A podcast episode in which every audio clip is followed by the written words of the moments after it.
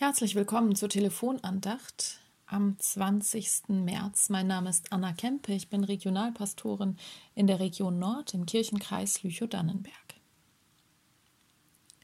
Ich muss gestehen, der Beginn der Fastenzeit ist in diesem Jahr an mir vorbeigerauscht. Es war so ein Gefühl von, Moment mal, ist heute nicht Aschermitt und im Nullkomma nichts war der Tag vorbei. Die nächste Woche angebrochen und noch eine und noch eine. Kein Gottesdienst, kein Aschekreuz, das mich in diese Zeit mit hineingenommen hat. Vielleicht habe ich es nicht beharrlich genug aufgesucht, stattdessen Corona-Wirren, kranke Lehrkräfte, kranke Kinder und Freunde, nicht enden wollende Gedankenschleifen und wieder und wieder erschreckende, bestürzende Nachrichten und Bilder aus dem Krieg in der Ukraine. Wie soll man denn da den Kopf frei bekommen für Einkehr, Umkehr, für eine andere Zeit? Und ich beschließe, mir jeden Tag fünf Minuten mit den Losungstexten zu schenken. Tageslosung lesen, aus dem Fenster schauen, Gedanken fließen lassen. Am Anfang liegt die Uhr neben mir, weil ich sonst nach 30 Sekunden aufspringen würde vor lauter Unruhe. Nur langsam wird es besser, nicht jeden Tag ist es eine gute Zeit. Heute am Sonntag, dem 20. März, sind es zwei Verse aus der Bibel, aus den Tageslosungen, die mich aufhorchen lassen. Aus Psalm 56 Sammle meine Tränen in deinem Krug, ohne Zweifel, du zählst sie. Und aus dem Matthäus Evangelium, aus dem fünften Kapitel Selig sind die, die da Leid tragen, denn sie sollen getröstet werden. Trost und Tränen. Ich denke ans Draußensein im eiskalten Winter und der Wind treibt dir die Tränen in die Augen, wie von selbst laufen sie deine Wangen herunter.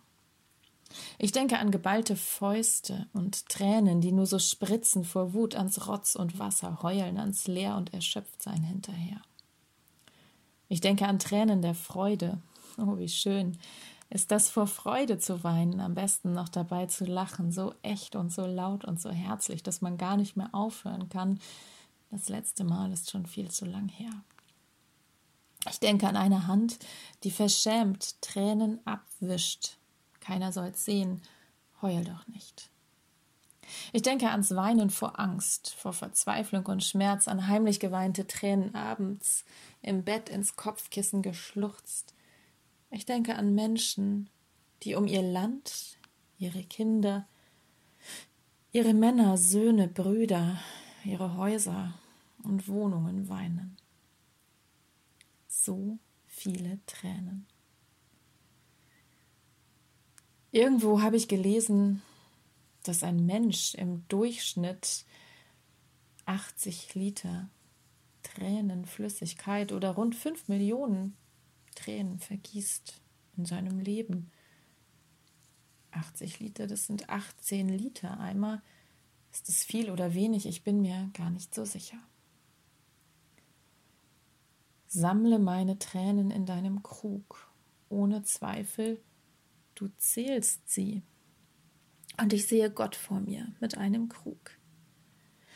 Jede Träne, nicht ungeschehen gemacht, aber darin liebevoll gesammelt, gezählt, ausgehalten, aufbewahrt.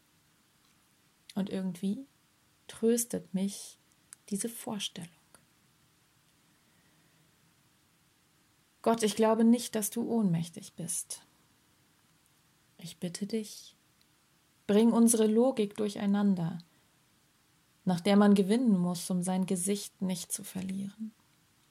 Begleite uns in Krisen und Kriegen, tröste uns, hilf uns Friedensbringer zu sein, hilf uns, ein Stück von dir in uns selbst zu retten, dass wir Menschen sein und bleiben können, füreinander und miteinander. Amen. Ich wünsche einen gesegneten Sonntag und eine gute Woche. Bleibt behütet.